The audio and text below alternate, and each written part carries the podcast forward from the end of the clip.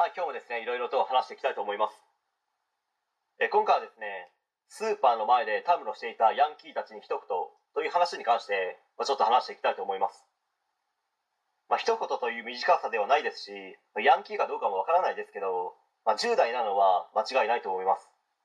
まあ、高校生ぐらいでしょうかね。男女合わせて約5人ぐらいで大きい声を出して、まあ、夜に話をしていました。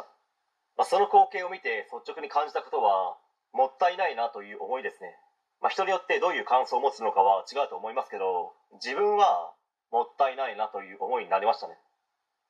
あの10代の人たちにですね、どんな人生が待ち受けているのかはまだわからないですけど、何も成果が出ないであろうことをやって人生を歩んでも、基本ですね、成果は出ないんですよ。まあ、残念ながら。種を植えなければ花も咲かないですし、実もなりませんよね。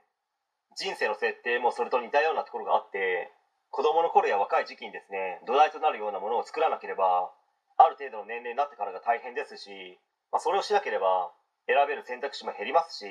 何をするにもですね、うまくいかずに悩み苦しむ人生が待ってる可能性も高くなるとは思います。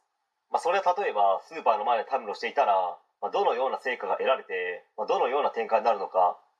などをですね、実験がてら試しにやってみたという形ならば、わからなくもないですけど、何も考えずにやっているとしたならば何十年後には苦悩する日々が待っている可能性は高いのではないかと個人的には思います、まあ、それを本人たちは知る由もないというのは不幸なことなのか、まあ、それともですね知らないということは多くのことを考えずに済むということでもありますので、まあ、逆に幸せなのかもしれないですね。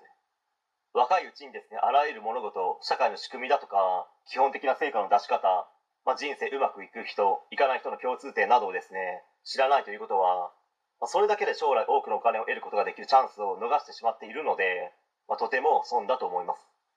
まあ、そして最近ですね親ガチャという言葉をネットでよく見ますけど